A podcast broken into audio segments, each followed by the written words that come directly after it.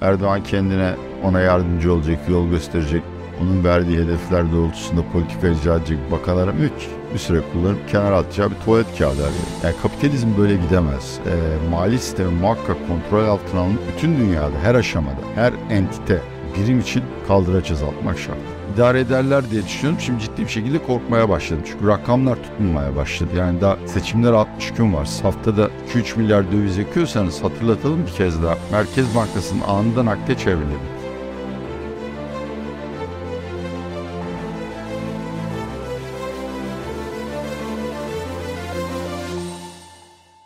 ATB merhaba. Neyse ya baba. Hiçbir şeyin değil de artık her seferinde aynı şeyi söylemekten bıktım yani. Bizden sıkıldınız, Bunları baştan kayda koyun efendim. bizden sıkıldınız mı artık? Türkiye'nin gündeminden bıktım. Yine seçim konuşacağız, yine döviz konuşacağız, yine Merkez Bankası konuşacağız. Evet maalesef. Ve yine konuştuğumuz bir şey var. Mehmet Şimşek. Aa evet Mehmet kardeşim. Türkiye'yi ziyaret etmiş. Arka kapıdan çıkmış. AKP merkezinden. Yani inşallah çocuğun uçak parasını vermişlerdi çünkü olmayacak duaya ay amin diyoruz. Yani şimdi İngilizce'de bir deyim var arm kendi diye yani kolunda taşıdın saksılık. Erdoğan kendine ona yardımcı olacak, yol gösterecek, onun verdiği hedefler doğrultusunda politika icra edecek bakanlara mülk bir süre kullanıp kenara atacağı bir tuvalet kağıdı arıyor. Dolayısıyla yani Mehmet hiçbir şeyi tanırım ama görüşmedim uzun zamandır. Gelmeyeceğini kesinlikle kimse gelmez zaten yani kariyeri olan, itibarı olan, geleceğini yarına itibaren değil önümüzdeki 10 yıl olarak tasarlayan hiç kimse o görevi kabul etmez. Evet şimdi dediğiniz aynı konu konuşuyoruz. Maalesef Türkiye'nin gündemi en azından seçime kadar böyle. Herkesin ortak fikri şuydu. Seçime kadar döviz piyasası yani son birkaç ayda ortak fikri buydu. Seçime kadar idare edecek gibi gözüküyor hükümet dedi. Zaten hü- hükümet de sonuçta seçim tarihini biraz da bu yüzden öne çekti. Belki buna göre ayarlan, buna göre politika üretti. Siz döviz piyasasındaki seyri nasıl değerlendiriyorsunuz? Valla çok tehlikeli görüyorum. Daha önce de bu yayınlarda bahsettik. Ekonomide veyahut da finansta sinyalleme çok önemlidir. Merkez Bankası sürekli olarak bireylerin veya e, kurumsalların döviz işlemlerine kısıtlamalar, sınırlamalar getirerek döviz kurunu kontrolünü kolaylaştırdığını zannediyor. Aksine algıyı bozuyor. Yani pokerde karşınızda şakır şakır terleyip size blöf yapan birisi var. Çok açık görüyorsunuz elinde kağıt olmadı. Dün yine galiba şey e, döviz fazlası olan şirketlere döviz satmayın falan gibi Evet. saçma sapan şeyler geldi. Ama asıl yani bu benim şahsi analizim değil. Ben Merkez Bankası bilanço analizinde çok uzman değilim ama güvendiğim uzmanlardan aldığım veriler onlar Merkez Bankası günlük bir takım analitik bilançolar açıklıyor. Onlardan bir hafta geriden gelen BDDK, TCMB verilerine göre değil güncel bir gün geriden gelerek rezerv analizi yapabiliyorlar. A- andığım dönemde işte Suudi Arabistan'dan 5 milyar hesaba girdi. İki- 2.225'inde şeyden girmiş olması lazım bu euro tahvil ihracından. Bu 7 7.25 eder. Ama brüt rezervlerdeki artış 3.75'te sınırlı kaldı. Yani bir 3 milyar e, sanırım o anılan dönemde Merkez Bankası satmış. Bunu da bir aydınlatmak gerekir. Çünkü Bloomberg'ün saygı duyduğum bir ekonomisti var. Meral Selva Baziki. Evet eski Merkez Ee, Bankası. Evet. 128 milyar satış yaptı diyor Merkez Bankası. Rakam doğrudur ama bunu bir perspektife oturtmak lazım. Merkez Bankası ihracatçılar başta sistemdeki bütün dövize el koyduğu için iki türlü müdahaleden bahsediyoruz. Bir, piyasa düzenleyici olarak kendi kontrolüne aldığı dövizleri piyasanın normal ihtiyaçlarını karşılamak için veriyor. Buna klasik anlamda bir kura müdahale diyemeyiz. Bir de bunun ötesinde piyasada beklenmeyen e, ya dış açıktan ya bireylerin döviz tercihinden kaynaklanan dövizi yukarı iten talepler geldiğinde bunlara müdahale ediyorsa bunlar müdahale. İşte yani benim kafamdaki hesaba göre üç şeyden biri oluyor. Bir, bunu görmemiz çok zor çünkü bütün bu detayları gördüğümüz veri ödemeler dengesi verileridir. Daha bir hafta önce Ocak açıklandı yani bunları ne zaman göreceğiz bilemiyorum. Üç açıklama var. Bir, yavaş yavaş insanlar döviz mevduatlarını bankadan çekiyorlar. Belki bunların bir kısmı net hata noksan olarak yurt dışına çıkıyor. Bu da ikinci mesele. Çok uzun süre Türkiye'de mızmız muhalifler işte Erdoğan ve kankaları net hata noksan yoluyla seçimi finanse ediyor diye kendi kafalarında bir kabus uyandırdılar. Böyle olmadığını gördük. Aralıkta neredeyse sıfıra düştü net hata noksan. Ocak'ta da ufak bir çıkış vardı. Mart rakamlarını gördüğümüzde o yani devletin göremediği yerlerden sistem dışına para kaçışı oluyor olabilir. İkincisi Mart e, banka ve finans dışı kesimin dış borç ödemelerinin yüklü olduğu bir dönemde orada yeniden borçlanma oranı rollover ratio beklentilerin altında kalmış olabilir. Üçüncüsü de ticaret açığı Ocak 14,5 milyar, Şubat 14 milyar, belki 12.5 milyar, belki Mart'ta 15 milyar dolara çıktı. E, çünkü tabii ki depremi getirdiği hasarın telafi edilmesi olduğu için bir de iş talebi coşturuyorlar. Şimdi bütün bunlardan ortaya çok ciddi bir döviz açığı çıkıyor. Açıkçası ben yani herkes gibi herhalde bu Suudi Arabistan'dan filan para geldi. İstedikleri zaman da euro tahvil ihraç ediyorlar. anladığım kadarıyla Katarlılar filan da bunlara talip oluyor. İdare ederler diye düşünüyorum. Şimdi ciddi bir şekilde korkmaya başladım. Çünkü rakamlar tutmamaya başladı. Yani daha seçimler 60 gün var. Haftada 2-3 milyar döviz yakıyorsanız hatırlatalım bir kez daha. Merkez Bankası'nın anında nakde çevrilebilir. Yani dövize müdahale kullanabileceği rakam 30-40 milyar dolar arası değişir. Ee, ondan sonra altın rezervi vardı. O da satılabilir. Ama yani şöyle bir şey düşünüyorum. Merkez Bankası altın satmaya başladı diye bir haber çıksa Türkiye döviz piyasası ne olur? O yüzden bu 30 milyar dolar e, işte 45 iş günü falan var. E, yetecek mi? Bu soruya kafamda evet cevabını veremiyorum. Ha iş talebi kısıtlarsın. Yeter. Sistemi tamamen kapatırsın. Hiçbir şekilde sistemden para kaçamaz. Yeter. Ama şu andaki sistemle gidip yani döviz kaçışlarına Merkez Bankası kuralları vasıtasıyla müdahale etmeye çalışıp dış ticaret açığının büyümesine engel olmamak, bankaların yeniden borçlanması konusunda teşvik edici bir adım atmamak e, belki de seçimlerden önce ya da tam seçim esnasında dövizde çok iyi bir çalkantıyla karşılaşırsak ben ben şaşırmam açıkçası. Özellikle de ikinci tura kalma durumu olursa tabii 15 gün daha süre ekleniyor. 10 iş günü ekleniyor ama tabii o 13 günü gibi değil. Çok uzun bir 10 gün olacak muhtemelen. Hem ekonomik hem de siyasi açıdan. O zaman buradaki hesaplar çok daha zorlaşacak değil mi? Çünkü oradaki yani herkes farklı pozisyon almak isteyecek. Herkes parasını güvence altına almak isteyecek. Birkaç senaryo daha vereyim. Böyle olacak, böyle olacak diyorum ama Buna senaryo tabii. görüş olur. Evet. Ee, önce parlamento seçimleri açıklandı. Millet İttifakı ve hatta Millet İttifakı artı HDP 301 veya daha fazla sandalyeyle geçirdi. Cumhurbaşkanlığı seçimleri ikinci tura kaldı. Peki bu durumda Merkez Bankası e, döviz tutmayı mı tercih eder yoksa bırakalım döviz nereye giderse gitsin şeklinde mi bir karar alır? Yani yeni hükümete mi yaranmaya çalışır yoksa Erdoğan'ın Cumhurbaşkanı seçilme şansını arttıracak bir hamle mi yapar? Yoksa hani insanlar belki güvensizliğe kapılırsa yeniden başkanımıza oy verir diye bilinçli olarak dövizin yükselmesine müsaade mi eder? Bu sorulara cevap vermek çok güç. Bu yüzden sanırım Bekir Ağırdır söylüyor ikinci tura kalmasın diye büyük ölçüde. Tabii siyaset öyle gerektiriyorsa yapılabilecek bir şey yok. Ama e, o dönem çok tehlikeli. Burada e, şey yapılamayan, cevap verilemeyen soru da şu. Bu e, dünyadaki banka iflasları olmasa daha kriz demiyorum, çalkantı diyorum. Çok ciddi boyutta yabancı para girmeye başlayacaktı. Seçimden önce. Tabii tabii. Seçim yani seçimden sonra almanın bir anlamı yok ki. Hani beklenti satın alınır. Ama şimdi o konuda da bir garanti veremiyorum. Çünkü bütün dünyanın dengesi bozuldu. Bence orası daha bir 3 ay rahatsız eder. Yani e, risk iştahının çok ciddi olarak düştüğü bir ortamda konuşuyoruz. Dolayısıyla ya önümüzdeki günlerde bir çalkantı olacak. Bu zaten Türkiye ekonomisinde. Ekonomide de olacak, piyasalarda da olacak. Her ankete göre, her açıklamaya göre e, bir şeyler olacak. Buna hiç şüphe yok. Ama bunun ötesinde e, siyasi bir tercih olarak e, döviz tutmak veya tutmamak ne olacak? Bu konuda da cevap bulamıyorum. İkinci tura kaldığı takdirde. Dediğiniz anketlere göre çalkantı olacak. Mesela şöyle bir senaryo oldu. Seçim 3 hafta kaldı. Artık anketlerde netleşti. Kemal Kılıçdaroğlu kazanıyor. İktidarın ve ekonomi yönetiminin attığı hamleye rağmen döviz piyasası başta olmak için finansal piyasa artık yeni döneme hazırlanmaya başlar mı? Başlar. Sanırım bunu daha önce de ifade ettim. Belki kendi mecramda veyahut da makalelerimde.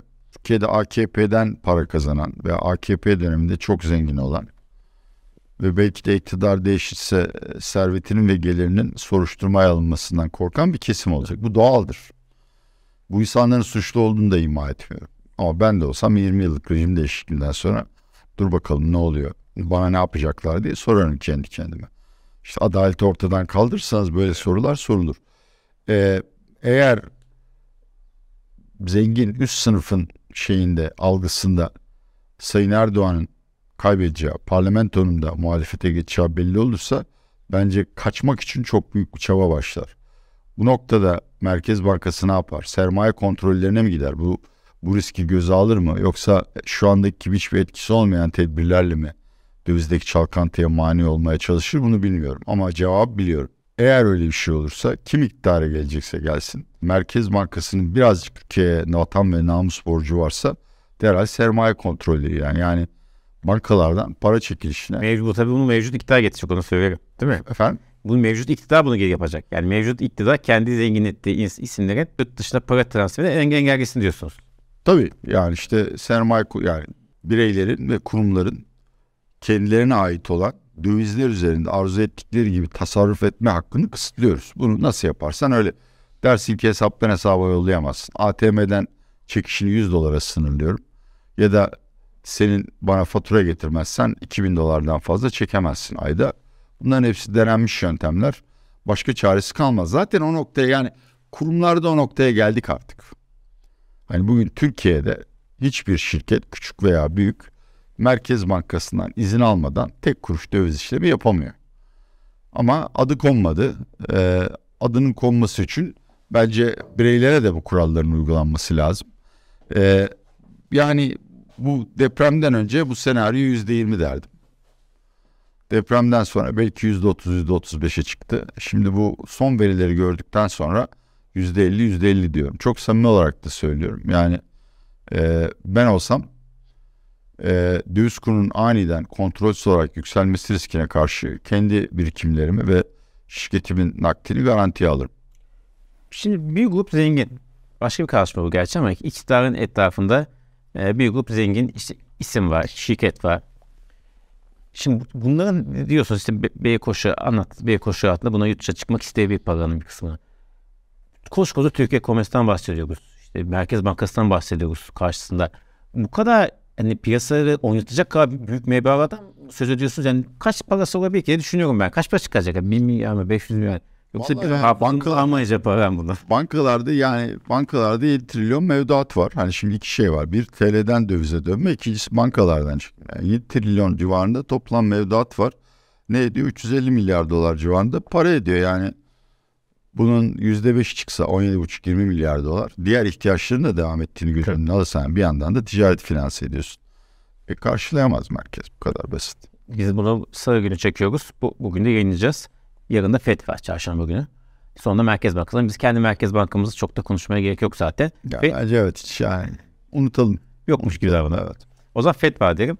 Ve tabii bir an önce bahsettiğiniz çok kısaca yurt dışındaki bankalarda çarkantı yaşanıyor. FED bu çarkanttan sonra faiz kararı nasıl çıkacak? Önce ne bekliyorsunuz onu sorayım. Ondan sonra olası senaryoda bizi nasıl etkileyeceğimizi sorayım en azından kısa vadede. Valla federalde Avrupa Merkez Bankası gibi yani e, piyasanın düşündüğü ve hatta daha önce ima ettiği faiz artırımını yapar. 25 bas puan. 25 bas puan. Ondan sonra beklemeye geçer. Ee, beklemeye geçmesi de doğaldır. Çünkü bizim banka iflaslı olarak gördüğüm şey aslında kredi koşullarının sıkılaşması ve hatta kredi arzının daralması anlamına gelir. Hiç banka bundan sonra artık rahat rahat kredi veremez. Ciddi bir risk ayrımına gider. Muhtemelen kredi mevduat oranını düşürür. Ee, yani Türkiye'de de biliyoruz kredi azaldığında ekonomik aktivite de, aktivite de yavaşlar. Ekonomik aktivite yavaşlayınca Fed'in enflasyon düşürme görevinin bir kısmı doğal olarak özel sektörün üstüne devrolabilir. Dolayısıyla eğer bu 25 bas puandan sonra yeniden beklemeye geçerse ben şaşırmam ama çok açık söyleyeyim. Yani 3-4 gün önce OECD'nin 2023-2024 tahminleri açıklandı. 2024 gelişmiş ülkeler enflasyon ortalaması 4,5 tahmin ediyorlar. Fed ve Avrupa Merkez Bankası hedefi 2. Öyle 4,5'tan 2'ye e, enflasyonu geriletecek boyutta bir daralma imkansız. Dolayısıyla bir süre sonra Fed'in yeniden faiz artırımına geçmesi lazım. Yapılabilecek en büyük hata hatta eğer bir gün fırsat olursam bu asla peşin bırakmayan YouTube yayınlarında makale yazacağım. Ee, bence şu anda e, piyasalara, bankalara, mali sektöre taviz vermemek Fed'in kapitalist sistemi kurtarmak için çok son şans. Yani şu anda bazılarının tavsiye ettiği gibi yeniden bol miktarda para basalım. Herkesi kurtaralım. E, faizleri indirelim. Akıl almaz bir ahlaki rizikoya sebebiyet verir. Bundan sonra mali sistemde risk almanın ötesinde açık açık spekülasyon ve manipülasyona mani olamazsınız. İkincisi bu paranın şimdi bazı dönemlerde FED para bastı bu tamamen mali varlıklara gitti. Şu anda öyle bir durumda da yaşamıyoruz. Yani özellikle özel tüketim çok güçlü. Basılan paranın büyük kısmı da tüketime gidecek. O zaman enflasyonu da kontrol edemezsiniz. Özetle Fed'in piyasalara teslim olduğu bir ortamda artık 10 yılda bir değil 2-3 yılda bir ciddi mali krizlerle sarsılan ve sürekli %5 enflasyon üreten bir dünyaya dönme ihtimalimiz var. Bu anlamda ve bu kapitalizmi çok yıpratır. Zaten zor ayakta duruyor. Bu anlamda Fed'in bu noktada taviz vermemesi, kol kesmeye razı olması e, ve mali sistemde de oldukça oldukça yüklü iflas ve kayıplara hazır olması gerektiğini düşünüyorum. Bize nasıl etkiler dediğinde çok basit. Yani Türkiye sürekli dışarıdan borçlanmak zorunda olan bir ülke. İşte kamunun borçlanmasını biliyoruz 9,5'la borçlanıyor ama bir de her ay 6 milyar 10 milyar neyse bankalar ve özel sektör işte ticareti finanse etmek için vadesi gelenleri finanse etmek için borçlanıyor. Şimdi burada iki tane etki göreceğiz. Birincisi eğer faiz arttırımları devam edecekse tabii baz faiz devam edecek. Yani yüksel yükselecek. Bunun üzerine de risk primi ekliyoruz. Bir Türkiye risk primi var. Bu zaten hat safhada artık. Bir de bunun üzerine e, normalde böyle zamanlarda bir ülke, şirket veya kişinin kredi riskine göre prim eklenir. Biz de orada totem şeyinin, totemin en altındayız. Yani ne yatırım yapılırın 5 derece altında mıyız neyiz? Özetle bizim finansman maliyetlerimiz en kısa vadede bile bayağı yükselebilir. Bayağı yükselebilir derken 50-60 bas puanı kastediyorum ki çok büyüktür bu. İkincisi oraya geleceğini tahmin etmiyorum ama gelebilir. Verilmez kredi yani adam der kusura bakmayın benim bilançom şu anda üstünüze alınmayın. Sayın Erdoğan da alınmasın. Gelişmekte olan bir ülke kredi vermeye müsait değil. Ben kredilerimi geri çağırıp e, bilançomu likit hale getirmeye çalışıyorum. Bana gelmeyin. E, inşallah o duruma gelmez. Çünkü o durumda çok uzun süre dayanacak halimiz yok. Vardı e, bankaların yurt dışında teminat veyahut da yedek olarak tuttukları dövizler içeriye getirildi. Kurumların e, bütün döviz fazlasına KKM kisvesi altında resmen el konuldu, gasp edildi. Dolayısıyla Türkiye'nin yani böyle 2-3 ay sürecek bir credit crunch, kredi darboğazı aniden e, kredi bulunamaması gibi vakalarda çok fazla dayanma şansı yok. O zaman finansman konuşmuyoruz. O zaman aynı zamanda ekonomik bir çöküntüden yani şu anda gayet hızlı büyüyen ekonominin bir anda ani duruş sem semptomuyla yere çakılmasından da bahsediyoruz. Ama oraya geleceğini zannetmiyorum. Seçim olduğu için mi oraya geleceğini zannetmiyorsunuz? Yok dünyada işlerin o kadar kötüye gideceğini zannetmiyorum. Yani bu şurada bu 2007-2008 değil. Çok basit bir sebepten dolayı sistemi yöneten, bütün sistemi fonlayan mali kuruluşlar fevkalade likit sermayeleri yeterli ve para bütün mali kuruluşlardan kaçmıyor. Küçüklerden yani periferden merkeze gittiği için bunlar gittikçe güçleniyorlar. Dolayısıyla Amerika'da işte iki gün önce Reuters'de çıktı böyle şu anda First Republic batmak üzere.